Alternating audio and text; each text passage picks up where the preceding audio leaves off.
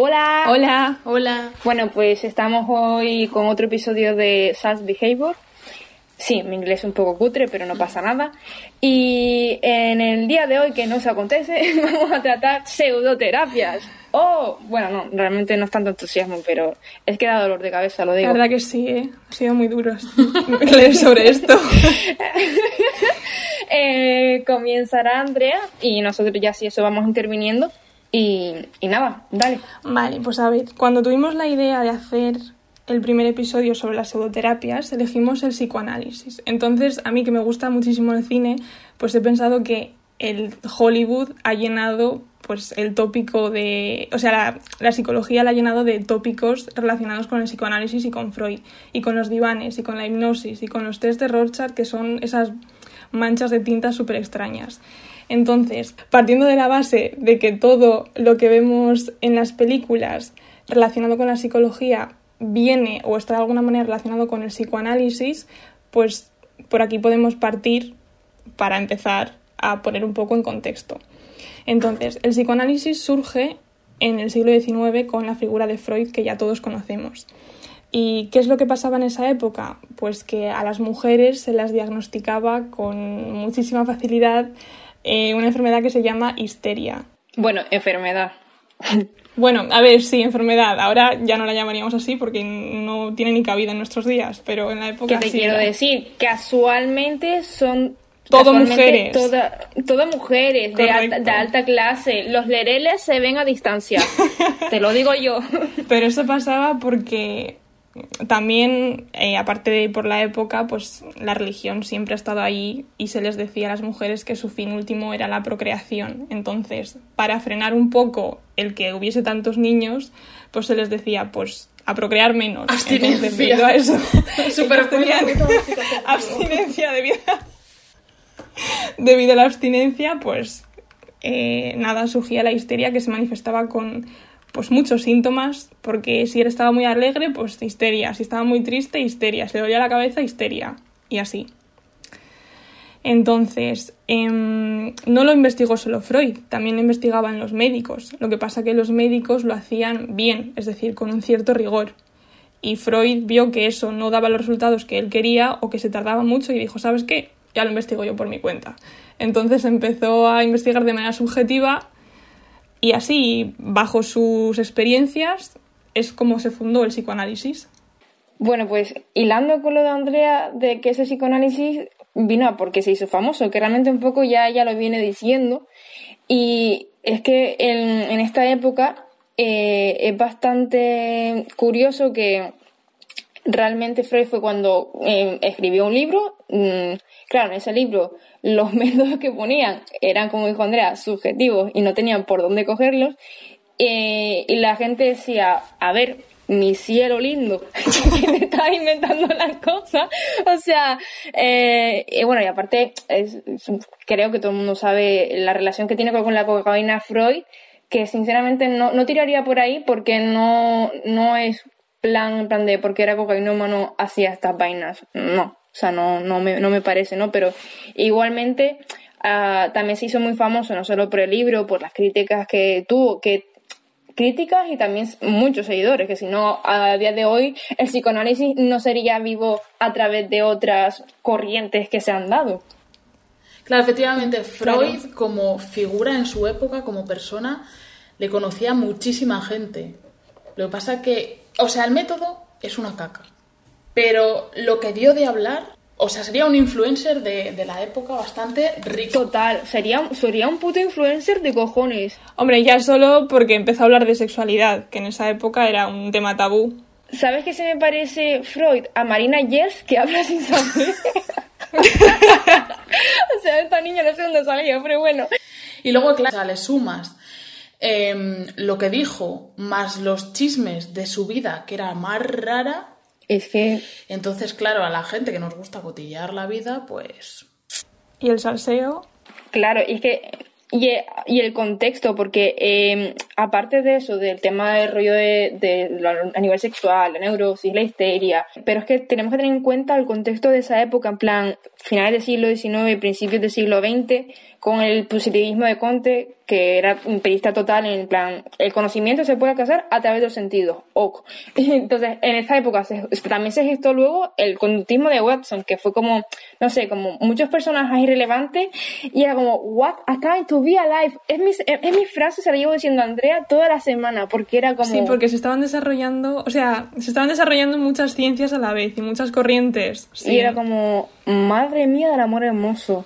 Y al final, bueno, pues era un poco, me parece como caótico esa época, la verdad. bueno, teniendo en cuenta que, por ejemplo, Andrea y yo no, no cursamos la, la, optativa de psicoanálisis, pero, pero Lauro sí, y ya sí que nos puede, aunque nosotros hemos leído, en plan, los casos del caso de Ana, no me acuerdo cómo se llama, pero varios casos típicos de, de Freud, pero yo creo que es más relevante que lo diga Lauro, que ha estado en clase y también se lo han dicho, vaya. Bueno, yo lo di en clase, se supone que por un profesor bastante estudiado en la ciencia esta, pero fueron unos jajas ir a clase, pero bueno. Bueno, sería sedosuencia, pero... Sí, sí, por eso, era irónica. Ah, vale. no la pillé. Soy un poco corta para pillar Entonces, entre eso y la pandemia que dejó de dar clase este hombre, más o menos dimos como los casos más famosos de Freud y mm, la metodología que usaba. Entonces, no todos seguían igual, pero la mayoría se basaban en que había pasado un conflicto en el pasado y ahora la persona tenía unos síntomas somáticos que manifestaba. Entonces, la terapia se basaba en que en ese momento que pasó, la persona había reprimido lo que la sucedió y lo que sintió. Entonces, el terapeuta lo que tiene que hacer es, mediante hablar con el paciente, eh, por el método catártico, que supongo que la mayoría de la gente sabrá qué es, eh, mediante contar la historia de lo que le había pasado e ir como al origen de la situación, pues la persona se curaba. En plan, ellos hablaban entre ellos y se curaban. Porque el método catártico era como soltarlo todo, ¿no? Desembucharlo, en plan, tú cuéntame todo, mi niño. Suelta, Claro, por eso se llamaba la cura mediante la palabra. Porque solo hablando, pues llegaban a curarse. Claro, y por ejemplo, en un caso que vimos, o sea, lo que le pasaba a la señora era que no podía deparar oler a harina quemada. Y tú dices, pero qué mierdas me estás contando. Entonces, este, este hombre llegó maravillosamente por su método sacado de la planta del pie a que estaba enamorada del padre de las niñas que cuidaba. Entonces, cuando él le dijo que no, eh, se estaban quemando a la vez unos bizcochos en el horno, entonces le había quedado asociado la harina con el conflicto y bueno, bueno. ¡Qué mierda es! Y así, entonces, hablando, hablando, este chico te lo sacaba. Bueno, y también era muy importante la sugestión, porque claro, o sea, la persona decía lo que ella pensaba, pero luego el propio analista soltaba sus ideas o sus interpretaciones sobre lo que le pasaba a ese paciente y ese paciente pues se lo creía. Entonces, muchas veces se pensaba, pues eso, que se curaban, pero simplemente era la sugestión a la que había, ha sido, a la que había sido sometido por el analista. Claro, fue ciega total, creencia y tope. Claro, entonces de, de esta parafernalia que se montaba en la cabeza, Freud sacaba sus teorías, o sea, de los casos sacaba las teorías. Y de su propia vida. Entonces, pues muy científico todo y muy súper bien estudiado. Aparte, otra cosa de que lo que escribía era de un, el caso de Anao, que es de los más famosos, lo escribió, ni siquiera lo hizo Freud, eso es lo primero. Y lo escribió Freud como cinco años después de que pasara de memoria. Y tú dices que de eso sacas una teoría, venga. Muy bien, amigo. Súper riguroso todo. Sería el plagio ahí universal, pero a nivel psicológico estaría ahí reclamando millones de... eh, bueno, y a ver, también queríamos un poco tratar este tema porque, a ver, al final esto es algo serio en el sentido de que hay personas que siguen aplicándolo porque vale que esté la figura de Freud, pero no es el autor. O sea. Sí, que ha evolucionado a las eh, terapias dinámicas, que es casi lo mismo, lo que pasa que resulta que es más corto o que no, no duran tanto y tal. pero que el principio es prácticamente el mismo, también mediante la palabra. O gestal, sí. Y bueno, como me parece como que estás, es estar jugando con la vida de las personas, porque al final tú estás eh, eh, acudiendo a un psicoanalista y en vez de estar yendo a realmente a una terapia que esté validada por la evidencia empírica, eh, estás, estás gastando tus recursos económicos que a lo mejor no tienes, que los tienes, son muy escasos, digamos, y, y no, no estás acudiendo realmente a, a donde sí te podrían ayudar. Entonces queríamos comentar que es una pseudociencia y luego también qué es una ciencia. Entonces, mm, creo que es mejor que comience Andrea. Pues es importante que saber que las pseudoterapias se basan o bien en evidencia sesgada, que no podemos considerar científica, o bien son sostenidas por una fe ciega, pero que no se puede comprobar porque es simplemente parte de la creencia del analista o de las personas que lo practican. Entonces, para considerar que la evidencia que sustenta una creencia es científica, debemos considerar lo siguiente que es que esta ciencia sea susceptible de ser confirmada y que tengan características lógicas que posibiliten su evaluación científica. Es decir, que lo que Freud decía o lo que Freud pensaba que existía, como por ejemplo el subconsciente, el inconsciente, el yo, el ello, el superyo. los recuerdos reprimidos y los recuerdos Sí, los traumas ocultos, todo eso tiene que ser susceptible de ser falsable, es decir, de demostrar que no existen. Pero como esto no se puede medir, pues entonces no se puede. Entonces por esto no se, no se puede considerar que es una ciencia. Por eso, en las terapias o en la ciencia psicológica, el método que empleemos para contrastar la validez de las hipótesis que podamos tener tiene que ser mediante el método científico. Vale, a ver, y, y vamos a ver, pero estamos diciendo esto para ver qué es la ciencia. Entonces, Espero que hayan entendido hasta aquí, está la parte de Andrea, porque ahora sí que se van a meter en un callejón sin salida, hermano, porque vaya cacao. Bueno, el caso em, es que decir que es ciencia, que es la ciencia, es bien difícil. O sea, no hay una verdad absoluta porque esta cambia la historia con las observaciones, preguntas y experimentaciones que, que se van dando, ¿no? Y esto lo, bien dice em, Antonio Diegues en, en un vídeo entendiendo ciencia como el conocimiento que más o menos tuvo un inicio en el siglo XVI con Galileo, que dudó de los enunciados con fundamentos establecidos en ese momento, dijo, a ver, mis reyes, estas leyes a mí no me cuadran. Entonces dijo, vamos a contrastar y a través del método científico, es decir, de la observación, la hipótesis la experimentación, pues, pues con que mm, el enunciado anterior que habían ah, propuesto eh, pues no, no era verdadero. Entonces se siguió avanzando. Entonces al final el conocimiento deriva de los hechos, pero estos pueden ser descartados, dar otros nuevos y explicarlos. De ahí que haya un avance en la, en la ciencia, como por ejemplo ahora el tema de, de la vacuna. Vale, después de, este, de todo este rollo que he contado, yo si han llegado hasta aquí les doy la gracia. Eh, a ver, que lo que queremos es Vale, les hemos explicado qué es pseudoterapia y más o menos qué es ciencia. Eh, el tema está en que yo si fuera oyente diría, vale, o sea, entonces la psicología probablemente sea una ciencia porque se rige por los métodos científicos. Esto tiene un gran depende, pero ya no esto en otro podcast. Eh, el caso es eh, que, utiliza, es decir, eh, qué herramientas em, lleva a cabo, aparte de la evaluación conductual y análisis funcional, en la intervención eh, mm, que, hace una psicóloga, pues mayoritariamente lo que hemos visto nosotras en clase es eh, técnicas de moldeamiento, de modelado, de exposición. Bueno, la, la silla esta, pipí, ¿cómo era? Ay, ¿cómo era? Para la, la, la, ¿cómo era? Cuando los niños se mean en la cama, que me hace mucha gracia. Pipi stop. Esa, no me salía. eh, no sé, realmente hay fleje de, técnicas que, hacen, que se hacen en la intervención. Eh, entonces quiero, quiero que se queden con eso, más allá de, de un poco de esa circularidad, circularidad explicativa todo el rato de eh, psicoanálisis no, no funciona mm, por lo que dice y tampoco mm, en el caso de que funciona, o sea, no funciona. O sea, lo claro. Eh, así que no sé, quiero, quiero que se queden con eso porque me parece súper importante. Y ya de las terapias que funcionan, pues hacemos otro podcast en otro momento, mis santas, porque tampoco nos da la vida. Exactamente. Sí, porque hay bastante que contar ahí también.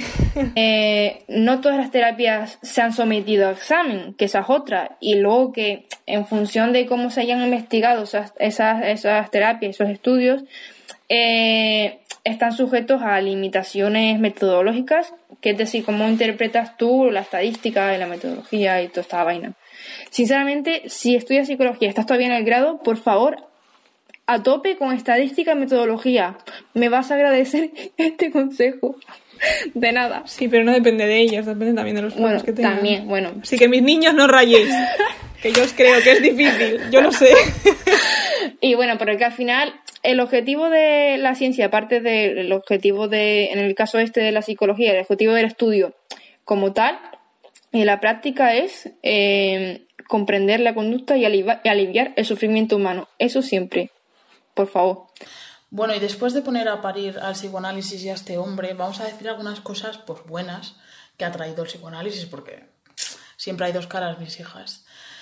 Por ejemplo, como ya hemos dicho, fue de las primeras personas de, hablar de la sexualidad y sobre todo de la sexualidad infantil. Es decir, em, habló de que los niños también tenían una sexualidad que se desarrollaba durante como toda la vida. Me encanta porque estás diciendo todo, todo en plan épico, ¿sabes? Como aquí seriedad máxima, conectamos.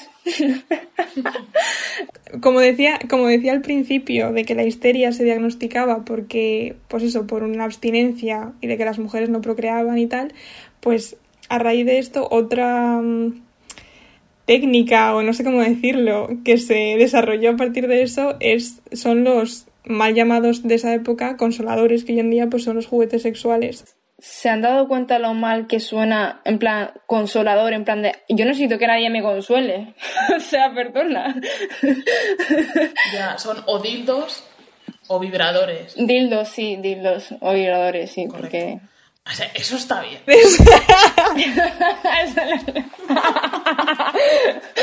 Pues nada, no eso que llevaban las mujeres, llevaban porque siempre, o sea, según he leído, como que no iban solas, sino que normalmente las traían los maridos a que las masturbaban, masturbaran y, y liberar el estrés o, lo- o los síntomas que ellas tenían de esa época. Eh, bueno, y me gustaría terminar con, con una frase, ya que estamos como cosas buenas, entre comillas, del psicoanálisis, con una, con una frase que está en el libro de ¿Por qué creemos en mierda? de Ramón Noveres, que, que bueno, que el caso fue que, por ejemplo, Aaron Beck, que en su época era como psicoanalista, pero devarió, y al final eh, desarrolló la terapia cognitiva para la depresión y tratando de mostrar la, la, la eficacia de la terapia psicoanalista, pero eh, al final se dio cuenta de que eso no tenía ni pies ni cabeza. Y lo que me gusta es que, que dice que mm, Ramón dice que la, la lista es larga y, y ese es el total de contribuciones, contribuciones positivas del psicoanálisis a la psicología. Propone ideas que resultan ser equivocadas. Y eso me parece como muy certero para acabar el, este episodio. Y por favor, vayan a, si van a terapia, siempre pregunten el enfoque que aborda el terapeuta y, y, y no sé, en plan, intentaremos poner mm, algún enlace, lo que sea, a, a, páginas donde expliquen cómo elegir eh, terapeuta. Y haremos un podcast también. También. lo, explica- lo- lo explicaremos más adelante, pero sí es verdad que hay gente que ya ha desarrollado esto y de muy buena manera. Eh. Pero por favor, psicoanalistas, no. Así que bueno, espero que les haya gustado, no se les haya hecho tedioso. Si tienen alguna pregunta, pregunten mis hijos que no estamos en clase de ¿tienen alguna pregunta? Realmente todo el mundo está teniendo me fleje de dudas, pero aquí nadie pregunta por la vergüenza o por lo que sea. Así que por favor pregunten y tal también, pero pregunten que, que, que vergüenza robar gallinas, de verdad. Es gratis. Y también gratis, importante. Sí, por favor, interactuar con nosotros en Eh, redes. también, porque así también nosotros aprendemos. Así que no sé. Eso, pues nada, chao. Bye. Hasta el siguiente.